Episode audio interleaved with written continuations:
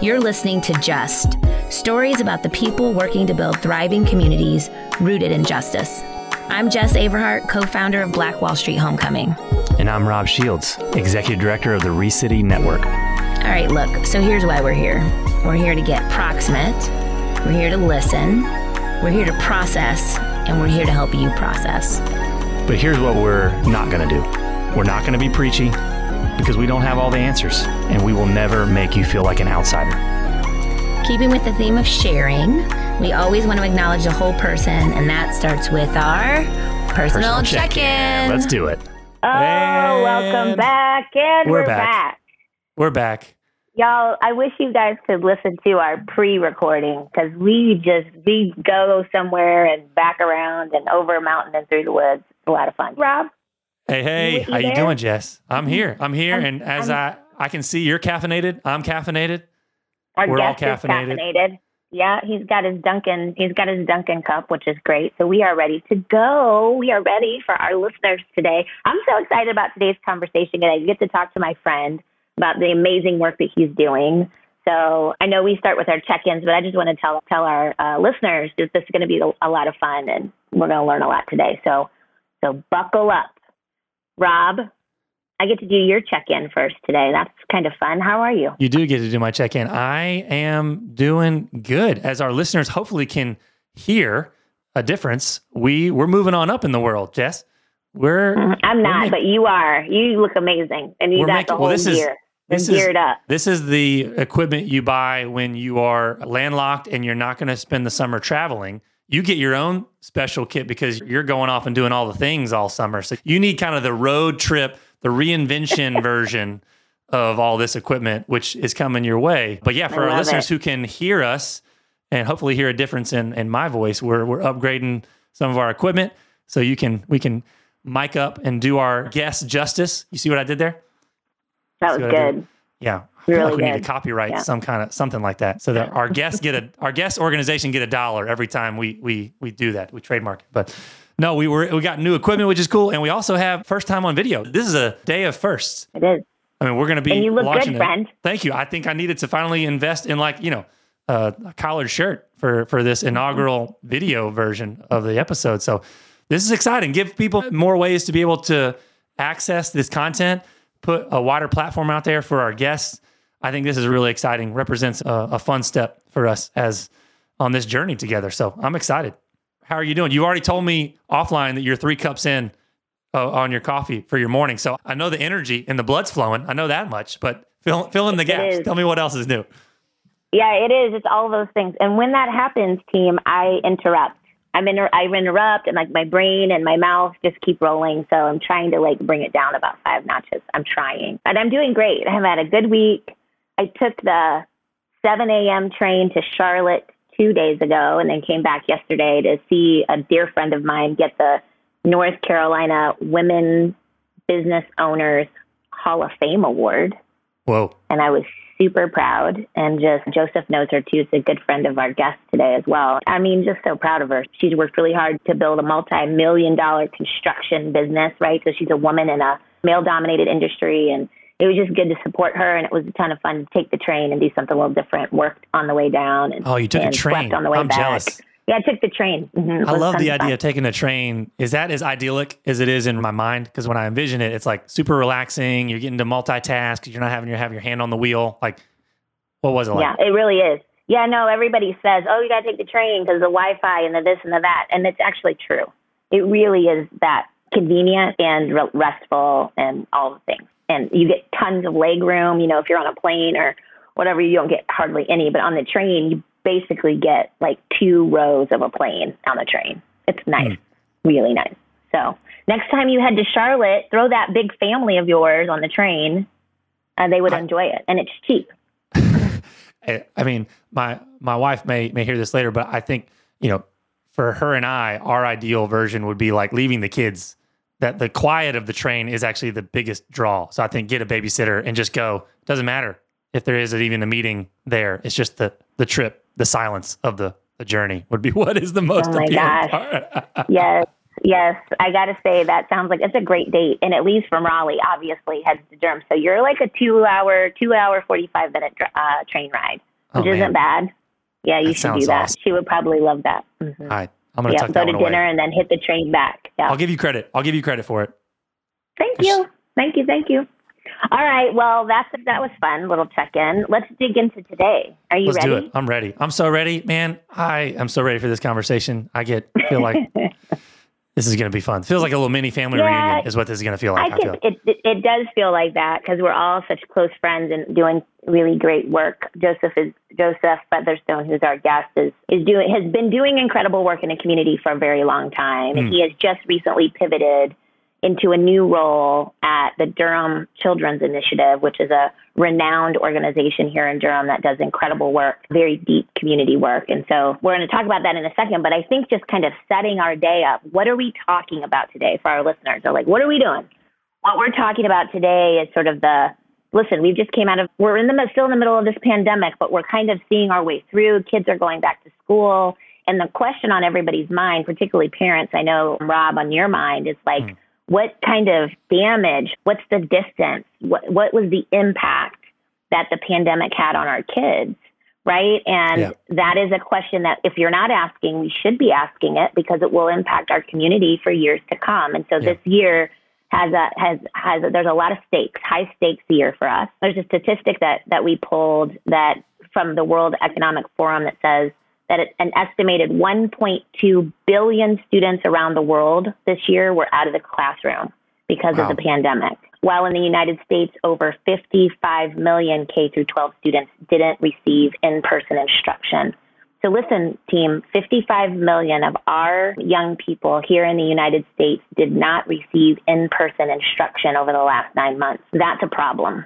Yeah. That is a problem. It doesn't really matter how you slice it. You know, the kids are going to be suffering from that in, in many ways, right? If it's socio emotional or if it's just simply staying on track with their learning. So Josephe is going to be able to help us see this kind of from a 30,000 foot perspective and also, also really dig in on his work at DCI. So who's Josephe besides being one of our dear friends, right? I mean, that's real. Joseph comes to us from the YMCA. He was there for 20 years. Like I said, he's working now in his new role at the Durham Children's Initiative. He started with the Y as an after school counselor and then moved into many different leadership roles, which is where I met him. He was leading various YMCAs in Durham, here in Durham, North Carolina.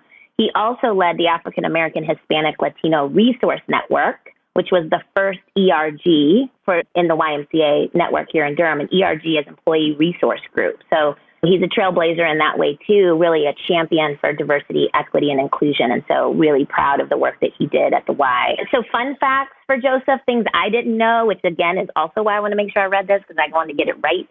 He's a proud fan of the Vampire Diaries, and I was giving him a really hard time about this beforehand. This is what you all missed. Yes, you were. I stumbled into that son conversation. watches. Yeah, my son watches the Vampire Diaries. I'm like, "What are you doing? You're a grown man watching Vampire Diaries." And the truth is that I've actually seen a few of those episodes too. So I really was just giving him a hard time. Josephe, it seems like has a thousand bow ties, but he does have about a hundred.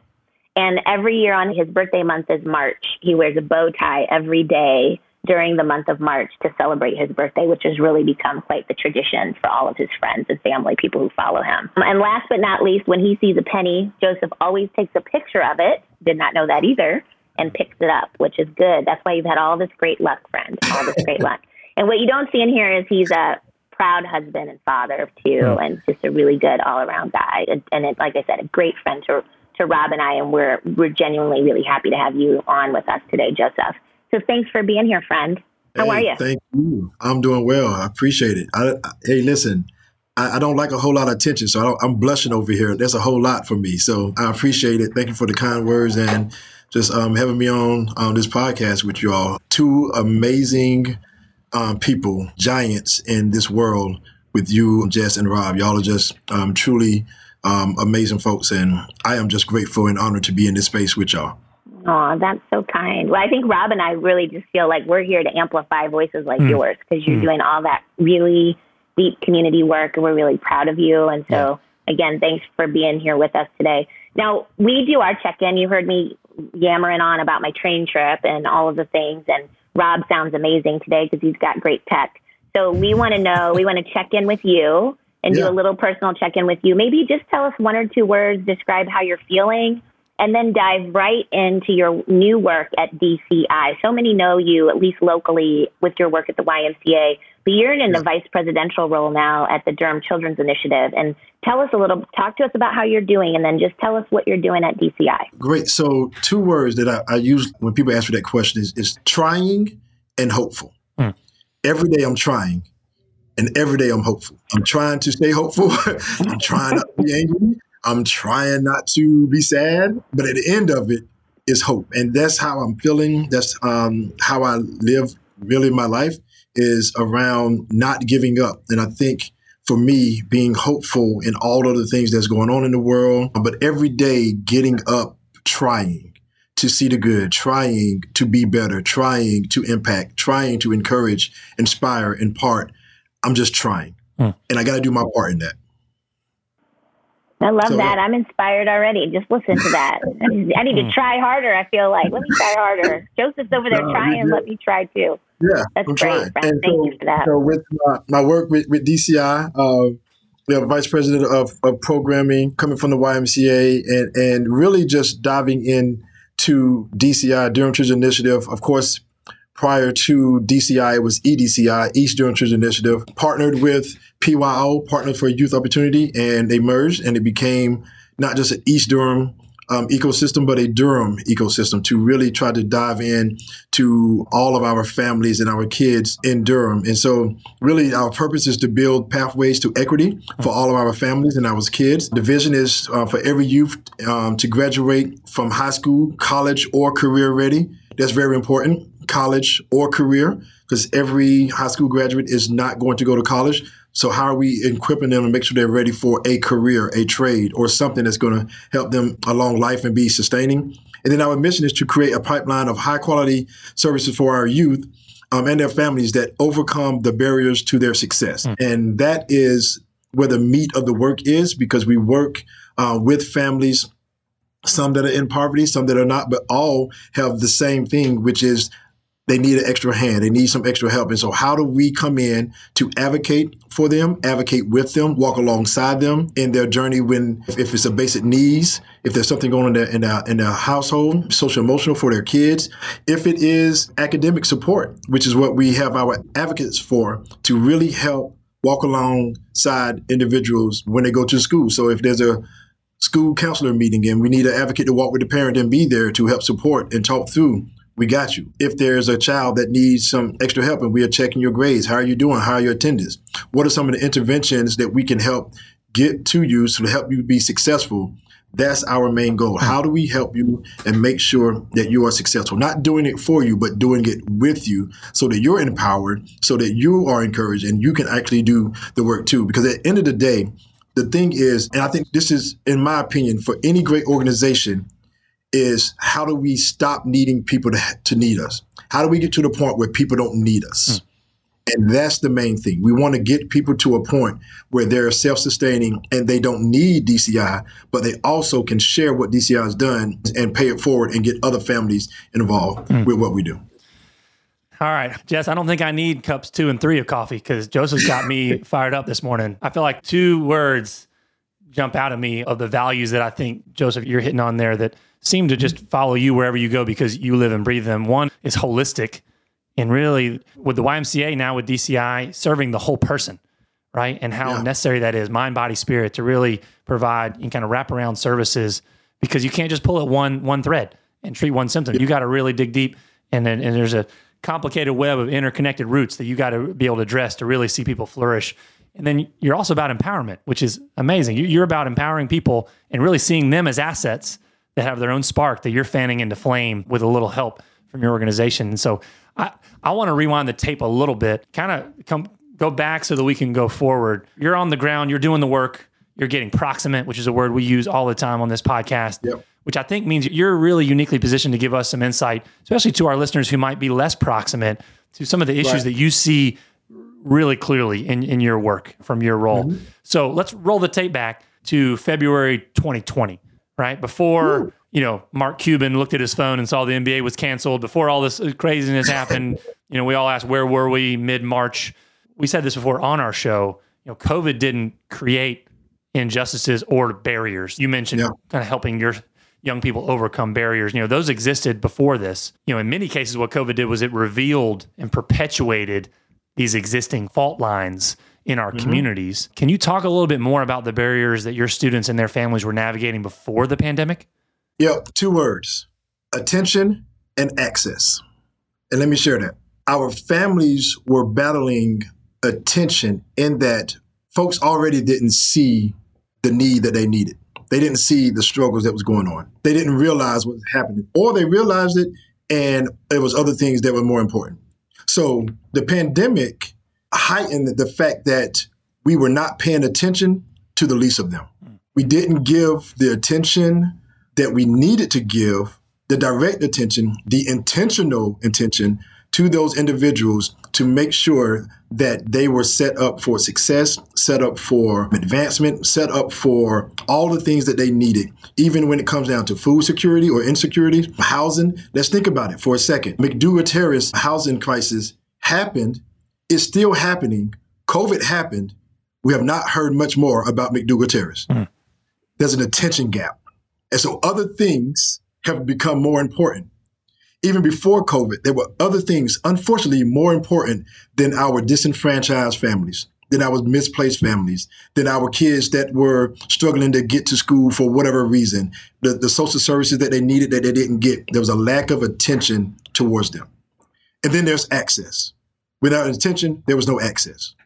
If I'm not thinking about you, I'm not thinking about how do you get to where you need to have either.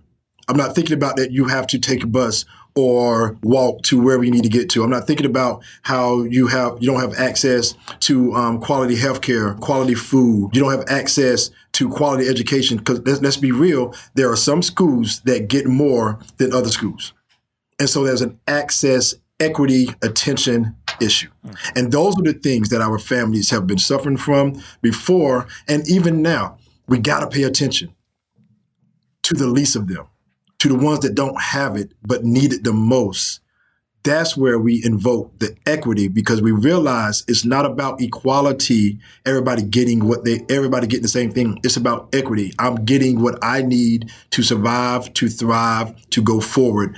I need certain attention. Certain people, certain industries, certain organizations need to give more attention to those who need us the most. And that's one thing that I feel has been lacking and has lacked even before the pandemic and even going on now. You just got to think about like it's, it's the unseen things that we don't really see happening because we don't pay attention to it. That's right. I was just thinking about McDougald Terrace. That's what I was like. My mind went right back. Yeah. You're right. There's been this the gloss over. Uh, yeah. Sadly, yeah, it's just like you're right. This attempt, this fast food sort of mindset that we have. What's the latest? What's the greatest? Where can we throw our resources and move on. Leaving communities like McDougald Terrace will, you know, this didn't happen overnight. It's not going to be fixed overnight. We need a real strategic approach to supporting the families there, mm-hmm. which really leads me into this next question around impact. High level, we know that there's this idea of digital divide. You go out into the rural communities, everybody's talking about broadband access and how that was hugely challenging and catastrophic in many ways for our young people in rural communities. But the digital yeah. divide was real in our urban communities too, just having access to computers and internet and, and things like that. The learning loss that's taken place over the last year. There are layers to this, right? It's an onion. You peel yeah. it back and you think, oh, I'm there I'm at the middle. Oh, wait, there's another layer. There's another layer. You know, you have a YMCA, your specialty is wellness and health, mental health, physical well being. There's that layer. So, why don't you talk to our listeners about what you're seeing? Talk to us about those layers the digital divide, the learning loss, health and wellness, mental health. And I know you're not an expert in all those things. So I'm not saying give us all the deep, right? What I am saying, right. though, is you, you're seeing it in a way that, that our listeners are not. So if you want to just share with us what you're seeing and how those layers are, are having a true impact on our young people, be great. Yeah, it's so interesting in that it is, of course, it's hit our young people harder than before, right? Of course, the access to internet, broadband, like fast speeds was not really in our communities. And you think about it, if our kids are not going to school, but they're actually having to do school at home, and if I got three kids in a house with already spotty internet, when I'm already trying to get three kids online and it doesn't work, oh, wait, I got to work from home as well. So that means I got to be on.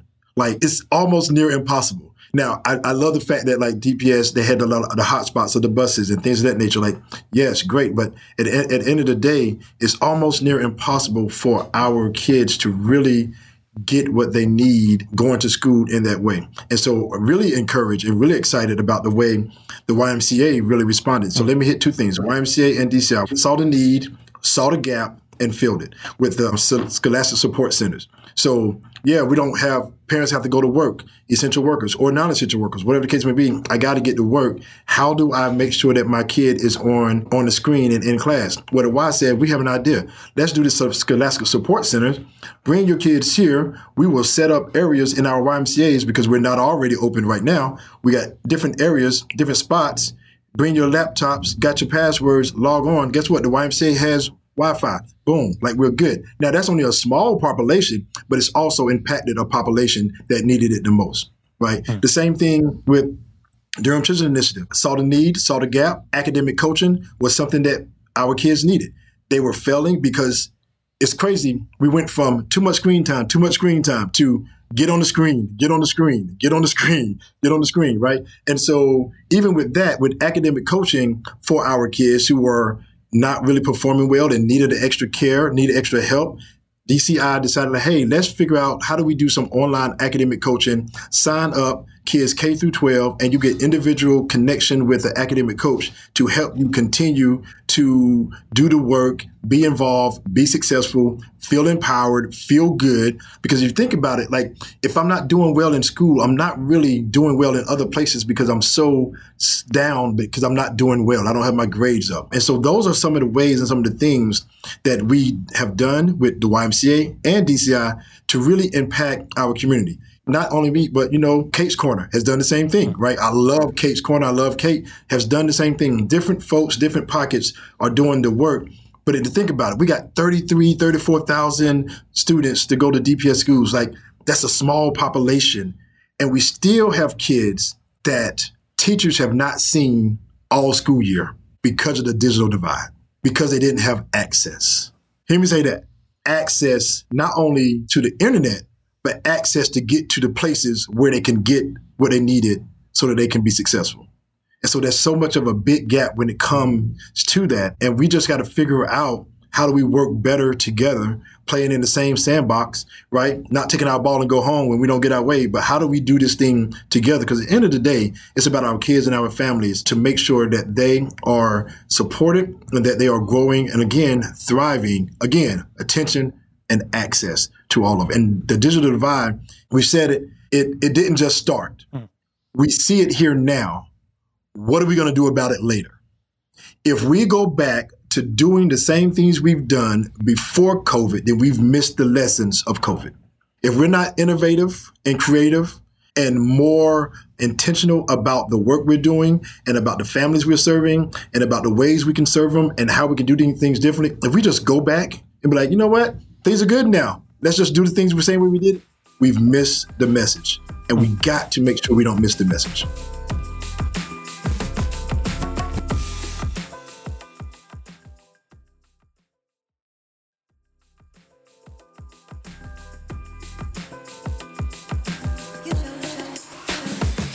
Yeah, I want to dig in more deeply and kind of camp out there for a minute, Josephe, because I think you're bringing up a powerful point. You know, in many ways, having worked with the Y for 20 years and now with DCI, you've worked with two different pretty big institutions, right? That are taking kind of ecosystem approaches to yeah. your work, right? This whole mantra of it, it takes a village. And I think right. the size and scope of both of those entities reflect that, but which also makes everything you just said all the more impressive because you named how these two big entities typically it's a lot harder to turn a bigger boat, right? And yet yeah. you guys were pivoted. I, I, remember emails I would get from the YMCA like the week of the pandemic. It's like y'all were reimagining what it needed to look like to be able to yeah. serve our community. How can we use our assets to be able to reposition them in a time where, you know what? Some of this space isn't going to be used this way. So let's make sure it's everything we can is going to be used for our community to be able to thrive. And it sounds like you're continuing that spirit in your work with DCI. So I guess my question is like when you pull back a little bit and you think about the lessons you've learned it's like a it's a leadership question, right? Because I think this article that Jes referenced at the beginning of these stats of just how many kids have been affected from this Brookings Institute article, it really named that at the end of the day, this is not a technology problem. You know, when you talk about no. access, it doesn't come down to technically being a technology problem. It's a leadership challenge because leadership can solve a crisis like this by demonstrating the will to wield technology in the best interests of everybody. Yep. And I think so technology doesn't have an opinion, right? People have an opinion how they use technology and how they the choices they make and who gets access to what. So, man, you've been a leader in the Durham community, in the Triangle community for a long time. So, having gone through the last year, what lessons in leadership do you have for our listeners? I think from your personal experience. And then I guess the second part of that question is like, what lessons have your students taught you? What lessons have you learned from your students as you serve them? Yeah, the biggest lesson is leading with empathy. Mm. Leading in every aspect, right? How do we lead with empathy? And if we show up with an empathetic lens, with an empathetic mind, with an empathetic heart, then our hands are able to do empathetic work. And what I mean by that is we're not trying to get credit for what we're doing. We just see the need and we are empathetic enough to know we need to do something about it. That's number one for that. That's my biggest lesson. Like I, I don't have any, I don't have like three, four, like, and I feel like I was pretty empathetic before, but now I'm more empathetic. And I saw it in, and, and let me say, I saw it in the Durham YMCA leadership the empathy leading from Laura Ferguson and how it just translated down to the staff, the empathy. I saw it and see it at DCI and how the empathy of making sure that our staff are taken care of so we can take care of our families. If I'm having moments, like I need to be heard, right? And so taking the time and let's, as you say, I'm Rob, like rolling it back a little bit, George Floyd happened. I think leaders who saw that moment and recognized that their organization needed to slow down and stop and bring everybody together show the greatest power of leadership when it came to empathy in that way. And I believe that because folks have showed up in a different way. Folks have decided to lead in a different way. And so when George Floyd, when, when the tape came out and the video came out, like there was so much tension, but there was also an opportunity for people to come together and start to hear each other and start to listen to each other and start to see each other. I hate that George Floyd had to close his eyes on that street so that our eyes could be open. Hmm. Hate it. I hate that he had to take his last breath so that the world could take a different breath and breathe differently about what they're seeing, what they're experiencing, how we're showing up. But it happened. What are we going to do now going forward? Now that our eyes are open and that we're breathing differently. For our young people, resilience. Resilient. They are resilient. They found different ways to interact. They found different things to do with their time. Even though they're online a lot, they're finding other ways to connect with folks. They're being more innovative, more creative, and they're resilient. I've never, it's so crazy. I was with Jace this morning and I just saw him. He woke up. He, he my son, he was so tired. And I was looking at him like, man, is it over yet? right? And, and, the teacher, and I, I, was like, Robin has, my wife's name is Robin. I said, has Jace missed a day of school? She's like, nope. That's resilient. Like he doesn't want to get up and get in front of that keeper. If anybody knows my son, he is a so like he has to be out in front of it. Like, woo, let's go. Like this thing is, but he's like, he's getting up. He's like, okay. And I'm like, you got this, buddy. Like, come on, black genius. You got, come on, one more step, one more step, one more step. Let's do it. And so it's the resilience of our young people to not give up. How dare we give up when they don't give up? They need us to persevere so that they can see that I'm working towards something. The resilience of our young people to really shift and change and, and smile when they don't really want to, find ways to do different athletic abilities or athletic basketball and football and different things. Like finding those, they're just resilient. And that's the main thing that I re- really have seen in our young people. They don't give up. They don't quit. like the energizer bunnies. Like, and I love it. With all the things that are going on, like some kids, like, you know what? I want to go to school, but this online thing is not for me let me work hard to get my GED and do like they're resilient. They're finding different ways to be successful. Yeah, that's great. Our kids are resilient, and I love Jace, and he hasn't missed a day of school. I'm real proud of him. My God. Can I say that? That's a sweet boy, and he is an Energizer bunny. I don't know how kids like Jace made it through, but they figure it out. Don't they figure Yeah. that? I wonder where he out? got that from. I wonder where he got Yeah, that. Yeah, who knows where he might have gotten that from exactly. Who knows? All right. This last question is well, and, and our listeners probably started to feel you preaching a little bit. One of the things we didn't mention is that you do preach, you're a minister. So, you know, Josephe has that in him. So every once in a while, you'll start to hear George Floyd close his eyes or our eyes will be open. I was like, we write that down. That was good. you know what I mean? Because Josephe will come through with that sort of divine, that divine word, which is really special and a gift to the community. Okay, friend. So here's here's a thought. Then, kind of a final thought as we go into ramping up, and we'll get into the hope for this work, right? But let's talk about our communities in the next five years hmm. Yeah. we know that there's some that, that we came out so you very clearly talked about how our community's eyes were opened that the fractures were there pandemic hits those fractures become deep caverns right that we're all staring down and we have to figure out what to do next and so the question is and i love how it's posed here how do we move forward? And Nick Allen, who's over at the United Way, says this a lot. He's like, you know, we've got systems that are in place. Like the United Way is a organization. DCI is an organization that's been there. It's been created, and it was kind of built on systems that are broken, or some say aren't broken. But you know what I mean? That the systems are, are doing what they're supposed to do. And Right. Nick Allen will always say, "What are we doing? Are we doing concurrent work?" rebuilding, renovating an old system, or are we rebuilding a new one? It's like a house. I'm going to renovate the old house because that's the one we got versus putting up new timber, finding a new land, right, and building it the way that is going to be equitable for our community.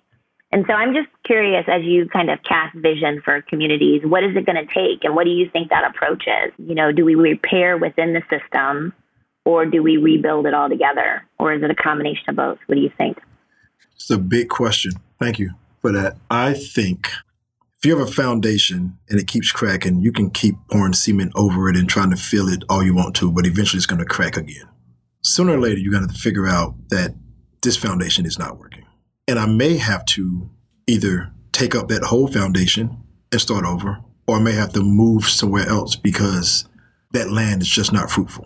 That land is just not producing anything that I need that's going to help me be successful. It's going to continue to sink in the ground. So now I need to go and find some place where I can be solid. I feel like we're at a point now. The system is what it is. It was built the way it was built. It is doing the things that it was built to do. Got to find new solid line, land to build a new foundation, to build a new system. And the only way we're going to do that is when people who have the power and authority decide to share their power and authority and make a conscious effort that we got to do this together with everybody.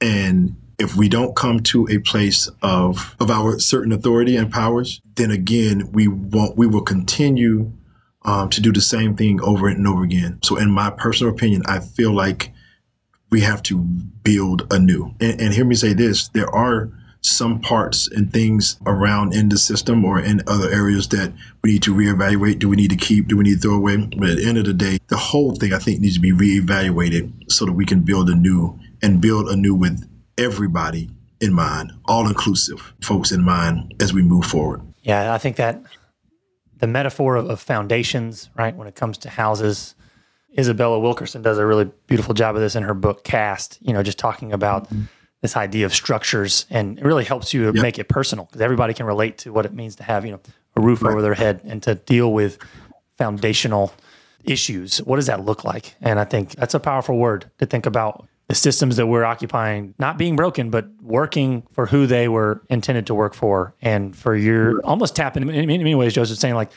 let's tap into that collective resilience because Right. we've seen that you can build things, but let's actually reimagine what it would look like to actually center the experience of all so that we can actually build something that works for all. And I think that's a really from your vantage point, I think that really sits as, some, as something we, we need to sit with and we need to think about what does that look like? What does that look like and not be intimidated to begin moving in that direction, right? Because I think when you think about systemic change, that feels like an overwhelming idea.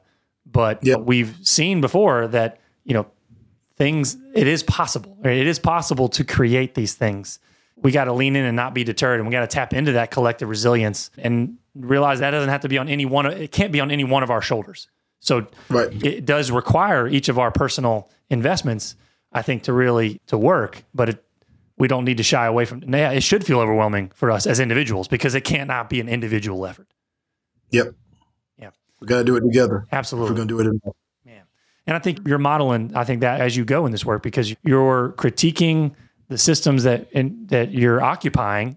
and So you're doing some repair work as you cast a vision for kind of those new foundations too, right? And I think embodying kind of the both and of what is going to be necessary until we all kind of pick up that hammer and kind of lay that new foundation together. So as you think about that, the already and the not yet, holding in the space for the in between, that tension, what gives you hope in the in between for your work? What gives you hope and what do you hope for the young people that you serve? So what's your fuel and what is your hope for your the kids that you you're coming alongside every day?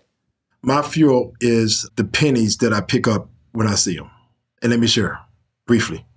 It's a long story, but briefly. The reason I pick up the pennies, initially I just started picking them up, pennies. And God really spoke to me. Like, Do you know why you're doing this? I'm like, I'm not really sure. I'm just picking up pennies. I see them, I like them, take a picture, I pick up the penny. And I was challenged one day when I was at a rest stop going to Winston-Salem or Greensboro somewhere, and there was a penny behind the toilet and what looked like could have been water or pee. I have no idea what it was. And he spoke to me and said, Hey, I'm like, man, I don't want to pick up that penny. He was like, Are you going to pick this penny up?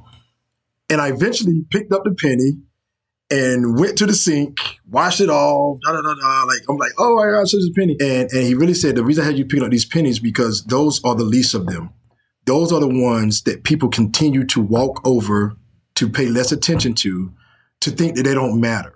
And so every day, what gives me hope is I'm not walking over people that society might think don't matter. I see them and I'm paying attention and I'm picking them up. Whatever that pickup looks like, whatever that pickup is, whatever that pickup needs to be, I'm seeing them and I'm picking them up, whether they're in dirt or in, in the gutter or in water or whatever the case may be, I'm picking them up. And what he also said to me is that you didn't do a bad thing by going to wash the penny off because what you did was you were starting to wash and clean off and help get the whatever dirt, whatever residue is off of what people thought was worthless. Hmm. And if you think about it, pennies don't need nickels or dimes or quarters to make them, but nickels, dimes, and quarters needs pennies. At the end of the day, everybody needs the penny that we continue to walk over. And so what gives me hope is I'm seeing people and I'm not walking over them, whatever it may be. I'm not perfect. I miss it sometimes. But I remember that everybody is worth something. Everybody is valuable. Everybody has something to bring to the table. I don't care what you look like. I don't care what it seems like. I don't care what the situation that I found you in, you're worth something. And when we start to see people as being worth something, then we will start to pick each other up. And that's what gives me hope for the work I do every day when I get up, because I know I'm going to do something impactful, not for people, but with people, alongside folks. And the same thing with the young folks that we work with, that we continue to um, connect with, and the families that we connect with. We are going to pick them up and not to carry them away to something, but to help them to be seen. I go back to my main two things attention and access. And that's what our job is to help people be seen. And that's what gives me hope. That I feel like helping others see people as well. I hope that answers your question.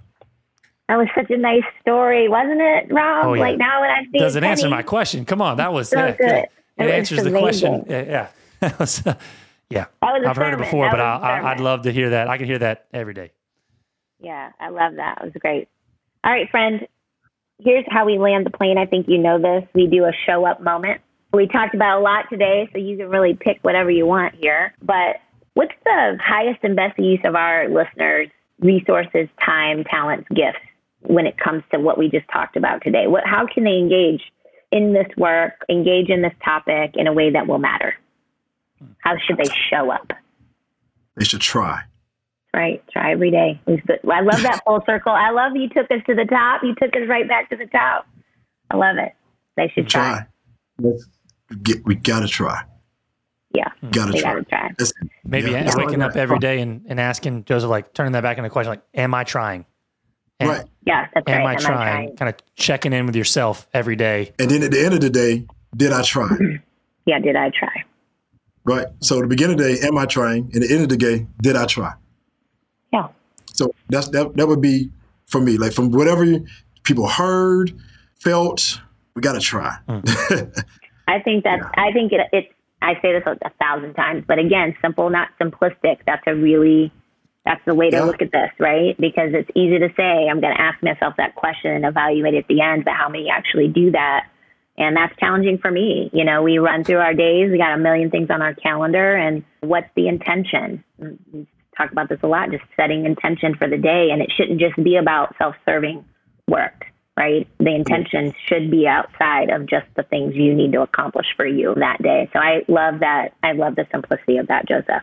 And I mm-hmm. love that you joined us, friend. So much wisdom that you drop. So such calm energy that you bring to a very difficult topic and to mm-hmm. one that can be high stress, can be anxiety ridden, right? We're talking about our kids and our future and their mental health, their wellness, their learning. This is a lot. There's this, the stakes could not be higher in a generation. And I appreciate that you're able to have sort of this very thoughtful approach and give us things and ways to look at it that are that we could probably accomplish. Like, okay, not overwhelming, but we do have to dig in, and also mm-hmm. not have a fast food approach, yeah. and uh, you know, forget about just move on. Like we stop moving on because the problems don't go away just because we turned around. So yeah. I appreciate that, friend. Any final thoughts for us? We're grateful for you. No, I'm good. Thank you all so much. I appreciate being here. Again, uh, y'all amazing human beings, and I just love being in y'all presence. Mm. So thank you. Same here. Same here. Keep here. up the good work. Keep picking up those pennies, Josephe. I think you've inspired our listeners to to do the same, man. Follow your example and, and move Indeed. at a pace and, and move in the way that you see the world that you will see the pennies. You see the pennies yeah. and you come alongside of them, not for, but with. I love it, man. I love it. You've given us a lot of nuggets to, to chew on. So appreciate you, brother. Appreciate Thanks you. for being here. Thanks, friend. Thank you. Oh, bye-bye. Bye. Good stuff. Oh yeah, he that was there was a lot of meat on those bones, and it was very succinct. He, he packed a punch, and and he mm. chose his words carefully. I love when our guests come and they say in five words what could take twenty five or more, right. and Mm-hmm. It felt like he just had those succinct nuggets for us to just really chew on that I know will stay with me throughout my day and week and hopefully month and, and longer. But I think that last part, I'd heard that story about the pennies before. He had done that on a ReCity Town Hall when he was a guest. So we shared that with our entire network, and man, it's inspiring. And I was going to ask him okay. at the end to not like, hey, circle back for our listeners and explain why you pick up pennies and that is a profound analogy. And I think that whole idea of the God given dignity of every person. Yeah.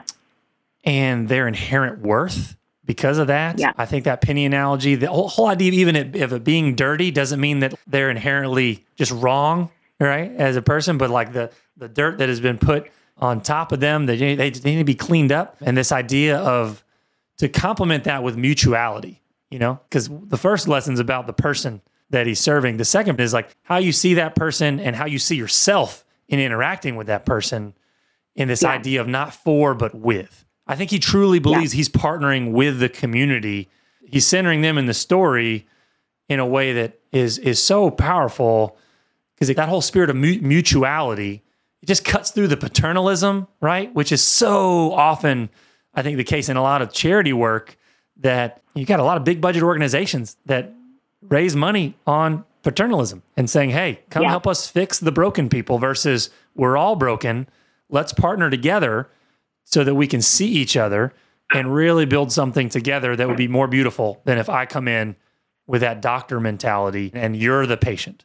And I think that right. humility is just really someone that has a lot of reasons not to be humble and yet just evokes a spirit of such a deep humility really resonated with me. What about you, Jes? What stood out to you in that conversation? You know, I feel like I shared some of the, as we were going along, the things that really impacted me when Josephe is talking. it, it is genuinely his just overall spirit and the way that he looks at his, where he stands within a community. Like it's just how he views his role, how he sees the work that needs to be done. I, there's something about the lens that he wears that I'm always very inspired by. And it's always incredibly challenging too. And again, having someone like Josephe in our life as a friend, we can take it for granted, but the perspective that he carries is really, I think, very valuable. And a lot of people don't have people in their life that continually remind them of these sort of ways to approach community. And so I just, once again, I'm just always like, that's right. This is the right way to do it in a humble posture and, a, and an active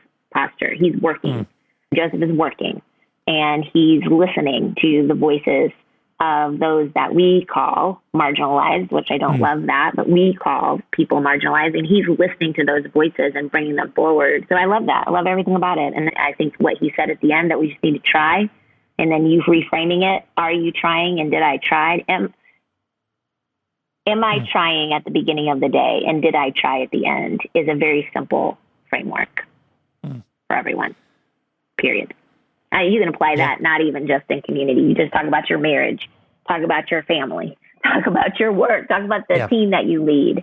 Am I trying and did I try? You know, am I better today than I was yesterday? That's real growth and it's incremental and change. And I think that we can all take some lessons from that. And he did for me, he modeled this in the conversation. I felt it. I don't know if you felt it when he was describing George Floyd and his breath in a way that I never I've been yeah. sitting with this, that reality, and obviously, like our listeners, by the time this episode airs, the Chauvin verdict is, is in the rearview mirror now. We're still awaiting the the sentencing, but that that still looms large over us as a nation, and yet we can be desensitized to that and not have empathy, almost because it just becomes white noise to us. Yeah. So even those who are leaning in and not look, trying to look away, it can you can just be numb to it for different reasons. But I think for me, there was an unnumbing where it helped me gain more empathy just in the way he humanized him in a way that often is not found. Uh, it, the humanity is not front and center. Uh, and he kind of restored his humanity to me yeah. and how he talked about his breathing, not just the amount of time, not just all the facts that are like you can kind of absorb from a distance, but he humanized him to me again in a way that yeah. I needed and I need every day when I, you know, and I think this idea of am I running and am I moving at a pace in this world where I can where am I doing that for the people that I see? Am I even mm-hmm. so, do I have a lens where I even actually see the people around me and see the people who are being like you said marginalized is a buzzword but like that the reality is are being pushed to the margins of our society right. and do I see them? Do I really yeah. see them and am, is my lifestyle even conducive to that sight? and to that empathy because that's a word he hit on that I think is really I think proximity can lead to empathy you know if if done in the right way and I think as someone who is a, pro, a leader who's getting proximate to people who are hurting and who are you know operating in the margins of our world I think that's something that there's a lot of lessons there for us to to do some self-reflection and to think about am I like you said fast food are we sprinters where we need to become marathoners. And that's an analogy we've used before. Like, do we need to change? Because those folks yeah. operate at different, they train differently. Sprinters and yeah. marathoners train differently and have different muscle, they develop different muscles for different races. Are we run, are we training at a sprinters marathon? We just move on to the next thing. You know, you know yeah. the McDougald Terraces of the world, if you're local to Durham and you realize, man, I haven't thought about them in a year. Well, guess what? Guess who has thought about them? People who live there and th- those realities that they inherited two months before a pandemic. You know, we can't be taking a relief mindset when kind of this long term development. Sometimes relief is needed, but it needs to move towards this long term development. So, man, there's a lot. I feel like we. Mm-hmm. One thing I want like to say when you said it's the humanization of George Floyd, I just want to remind our listeners again that there is a, it's like a little bit of cognitive dissonance around mm. this. Mm. And Josephe is a black man. And yeah. when he saw George Floyd being murdered in front of him, he saw himself, he saw his friends, he saw Jason 20 years because he's the mm. man that looks like him. So it's easy for Josephe to humanize it because it's, and for me and for my son to humanize it because it's like watching a loved one or a family member or yourself. And so, I, not to speak for Josephe because he's not on the call anymore, but he's thinking about his breath. He's thinking about closing his eyes. He's thinking about, he probably thought about that moment differently than any, you know, than you would, Rob, because you're yeah. watching it. And Josephe can't imagine living it. And so it will always be different. But that's the challenge for our white allies, our white brothers and sisters, is to don't forget that, that it's more than just an event. It's like a simulation and you pick the player. Hmm. And that is scary for the black community when we see stuff like that. And it so it becomes very real to us. Real, like really real, like imagining if I switched out the player who it could be my son. And that's the difference, I think. And I just wanted to point it out because I think we do get so removed from it. We start putting the time and nine minutes and all these things to it. Yeah. But to, to not forget that the trauma of that incident is living in the DNA of the black community today and will for years to come because we won't forget it for a very long time. And so just as a not to like end on that note, but I just think it's important to to just remember how it was experienced. Mm.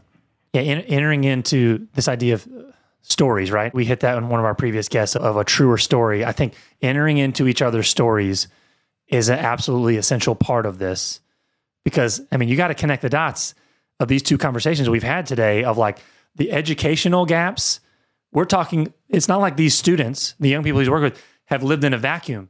They've seen the same videos that we're talking about. And so, especially if you're black and brown, you're not That's trying, right. not only are you trying to navigate, you know, oftentimes the disparity gaps of falling behind in school because of I have a lack of access to this technology, et cetera, but you're doing it against the backdrop of what's on TV. And like you said, the trauma of all this, like compounding effects of all of it. And so we've got to really, if you're white, I think it can be really easy to lose the humanity in all this real fast because honestly, the news wants you to. The news is going to sensationalize this and they're going to hit you over and over. And, and as you're leaning into it, you're going to, you're going to become desensitized.